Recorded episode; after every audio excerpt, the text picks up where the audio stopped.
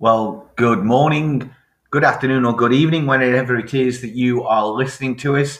I hope that you are doing well and you are being blessed. Today, we're going to move on to another psalm, and hopefully, you've been enjoying our series, A Journey Through the Psalms. So, if you've got a Bible with you, why don't you have a look at Psalm chapter 8 or Psalm 8, where we'll look at this idea that man is king over the animals. And this one may not make us very popular with certain groups within society, but I want to show you that not everything is as it seems. So why don't you turn to your Bible now, press pause, and once you've read the psalm, start again for us.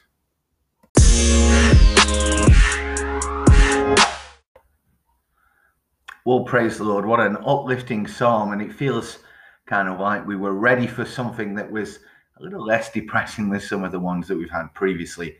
Although the previous Psalms, on the face of them, seem depressing, they are in fact truly talking about in our own weaknesses how God is more than enough for us and how it is that we desperately need Him.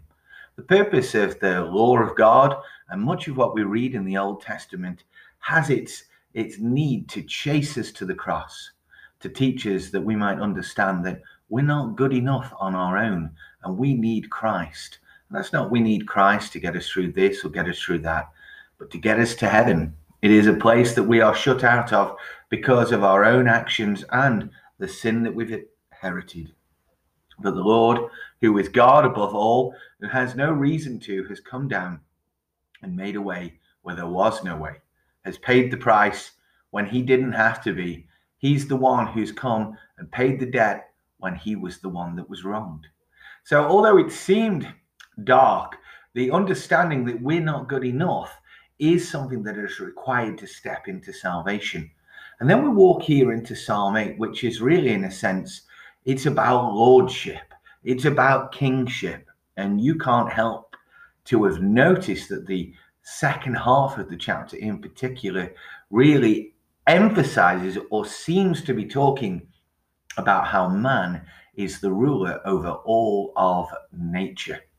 Now, that is a controversial statement in this day and age. You know, just before the COVID lockdown, veganism itself seemed to be taking quite a popular turn to the point where it felt like militancy might take in and almost a, a forcible nature to become vegan. Now, I can't deny my absolute hatred of vegetables, which many of my friends find hilarious, and my uh, great love of uh, anything bacon related. Now, I don't make light of this situation because, quite frankly, I don't think that many of the proponents either side do find it light. I've heard of militant vegans uh, gluing the locks of butchers so that they can't get into their premises, smashing them up, and taking very seriously the idea that any meat is murder the concept and look at animals and saying their rights and their nature here on the earth. So it can't help to mistake for many people who are in that level of militancy with regards to uh, vehemently attacking those who might cause what they deem as harm to an animal. Now, let's be fair here, any kind of animal cruelty is just wrong. It's plain wrong, and I'm not justifying that but it's certainly a grey area for many people as to whether uh, eating meat is in the same vein. There are forms of butchery that are used that are crueler than others, but the humane nature is sometimes discussed or not. One of the things that seems to have spread through the church and Christianity is that being a vegan is somehow a, a Christian ideal, but I don't see that anywhere in scripture and would challenge that sometimes we take liberalism and we call it Christianity. And those two things are not the same thing. But even if you aren't so militant as to think that, particularly in the UK, where we're known as a nation of animal lovers, there's much in the Bible that happens to animals that would be considered um, unacceptable. And in particular, if we think of the sacrificial system of the Old Testament, the various animals that must be sacrificed and how they must be sacrificed in order to pay atonement or to make the scene of atonement paying for sins as offerings to God, as peace offerings, that people would look aghast now if a temple was resurrected within Jerusalem and these sacrifices were once again reenacted. In fact, I think there would be greater protests over that than many other things that Israel are often accused of. So it's a strange one for us, really. We can look back at something that God instituted and say, well, we don't feel comfortable with that element anymore. But I'm not going to talk into that particular subject other to say that God is God. Now, the way that some people kind of grasp hold of that is they do come here at Psalm 8 and they say, well, listen, look, we are the supreme beings of the planet. We are the ones that are above all things. And therefore, it is our right to hunt, to kill, to shoot, to eat. And in a sense, that's absolutely true. In the Garden of Eden, every animal was brought before Adam, and he was brought before him to uh, for him to name. But actually, if you read that section in Genesis chapter 2, then what you will read is they weren't just brought before him so that he could name them, but God said it wasn't good for man to be alone. And so he created the animals out of the dust and brought each one of them to see if they would be a suitable helper and none was found.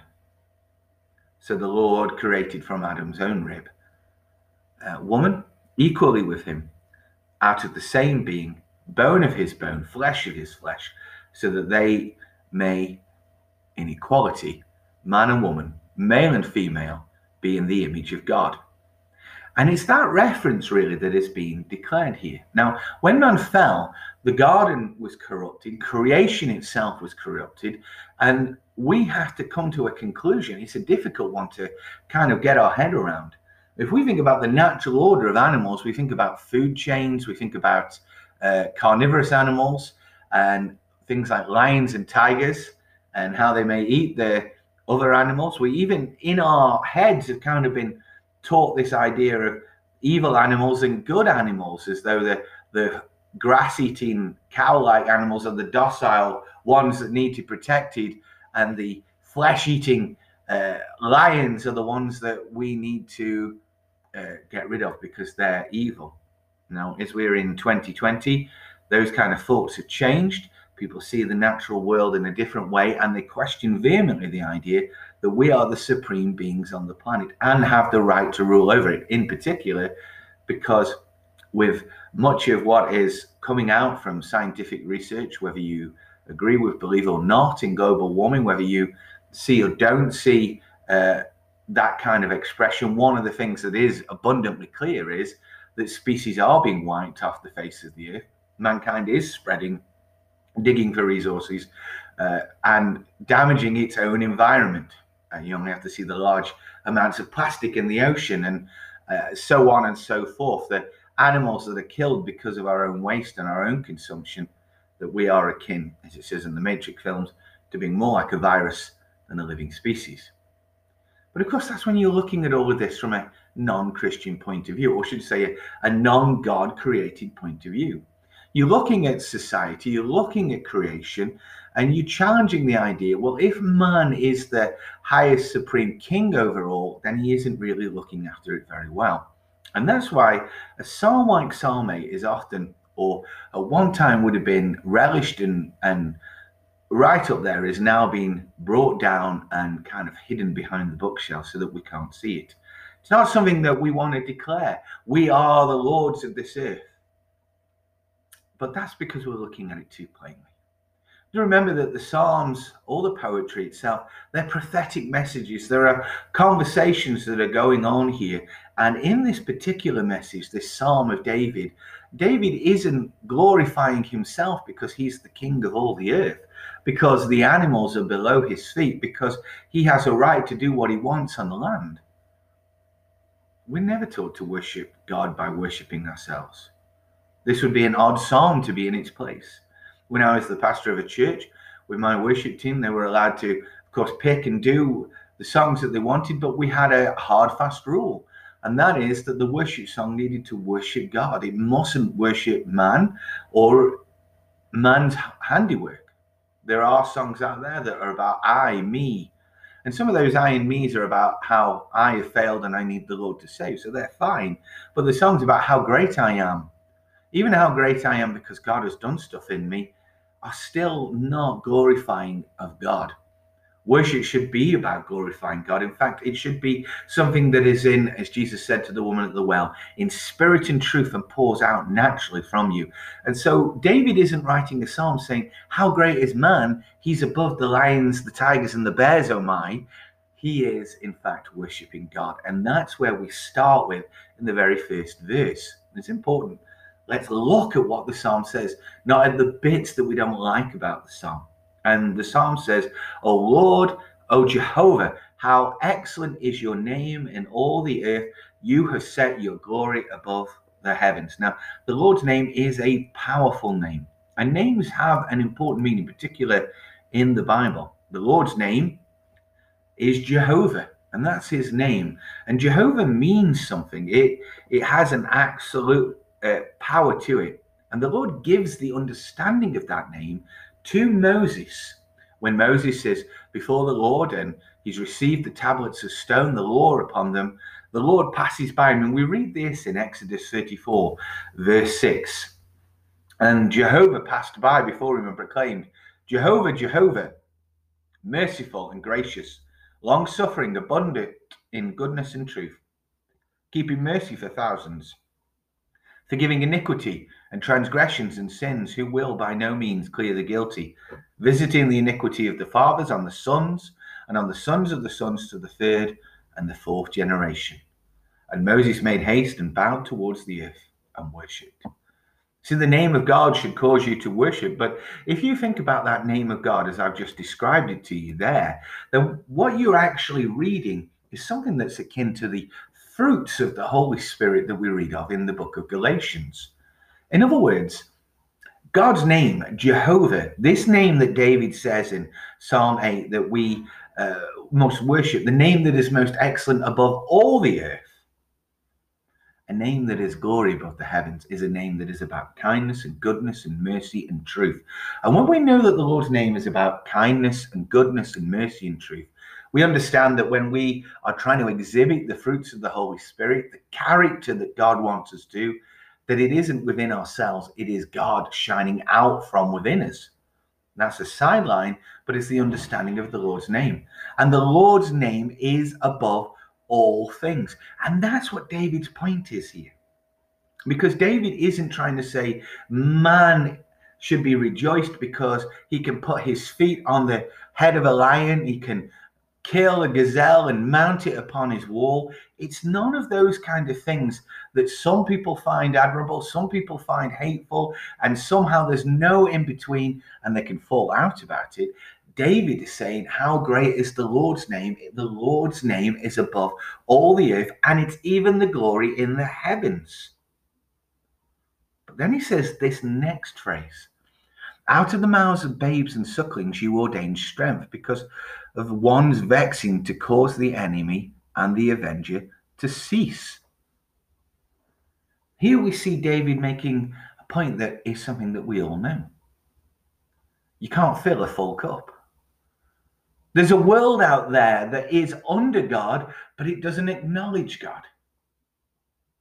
Now, if we think about that in truth, and then we consider this end part what we see is that David isn't making a declaration of why we should be praised because we are higher than the animals, because God has made us above the animals and put nature within our grasp. Let's be honest. When was the last time you saw a bunch of elephants trying to mine somewhere in Kenya for its iron deposits?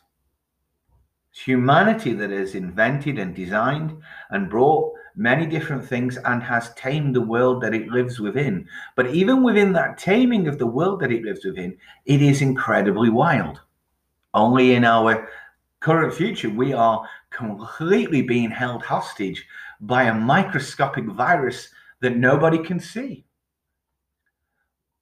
We are held hostage to natural events such as tsunamis, earthquakes, and in this particular day and age, we've seen locusts, we've seen wars, we've seen all kinds of things that are beyond our control. And as much as we may have sent a man to the moon, we are still in ourselves rulers whom are rulers over something that is chaotic. David says, You've made man ruler over all the works of the Lord's hand. You've put all things under his feet, all sheep, oxen, yes, beasts of the fields, birds of the heavens, fish of the sea, all that pass through the paths of the sea. But friends, we may be Lord over it. But if I say to a cat, and you all know this because this is cats, come here, looks at me with utter disgust. I cannot order the fish to come from the sea onto my plate. I cannot order a cow to come across the side of a field. In fact, the way that man, in fact, holds these things is that he has his way of ordering them about, which is usually a way that if we tried to treat people in this way, we'd either be imprisoned or ourselves in civil war.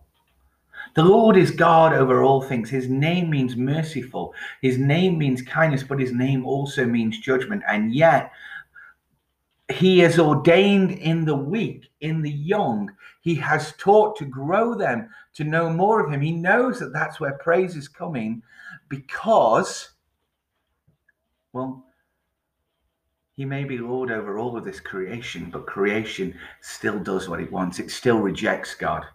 It still denies him. It still turns away from him. It still pours away. And so we have to have that heart and mind within us to know the absolute truth of it that we have experienced what it is to be parents, but our kids not listen to us, to be adults and yet still be disrespected, to be rulers of the earth and know that we cannot order wild animals to do anything.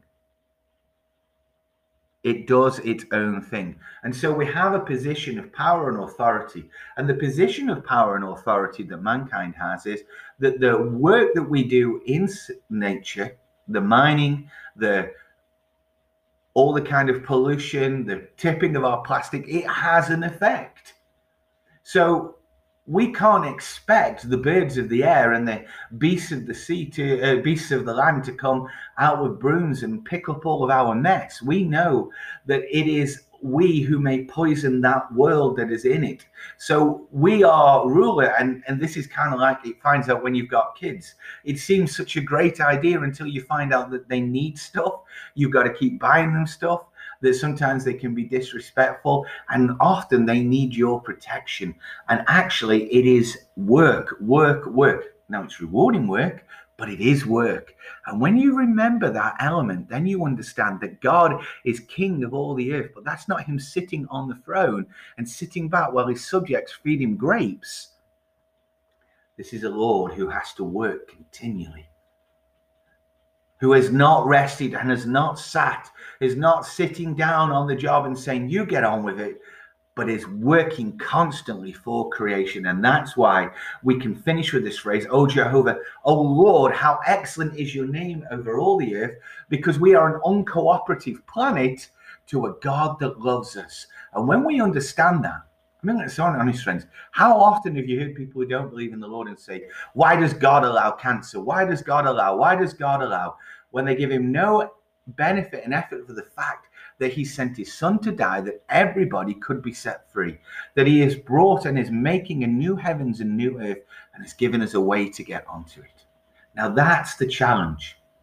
And there is, in a sense, a, a real typology in that because if you take what we read here in chapter 8 or Psalm 8, it has a real resonance with what we read in 1 Corinthians 15.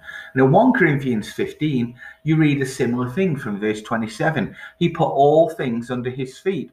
But when he says all things he's put under his feet, it's plain that it accepts him who's put all under things, but all things are subject to him. Then the Son also will be subject to him, who has subjected all things to him, so that God may be in all things. He goes on to say this wonderful phrase about stars, which is something that we see, that things are different. And we read this next kind of phrase uh, where it says there are also heavenly bodies and earthly bodies, but the glory of the heavenly is truly different than that of the earthly.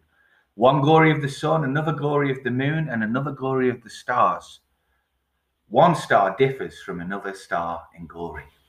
Now, Daniel teaches us that when we are in the Lord's hands, we are those stars. He sees us as stars. The moon is likened to John the Baptist, the person who does not have his own light, but as the moon, our moon does, reflects the glory of the Lord. And so we have this wonderful teaching and challenge in a psalm that people get upset about because it seems to indicate that man can do what he wants to the animals, which actually teaches us the fact that when we understand that we may be over all this earth and yet we are poor husbandmen, we are bad gardeners, we are not very good stewards of what God has given to us we understand the difficult nature of the job that God has. And yet, whereas we may fail, He has not. And that's why God is worthy to be praised. The Lord bless you all.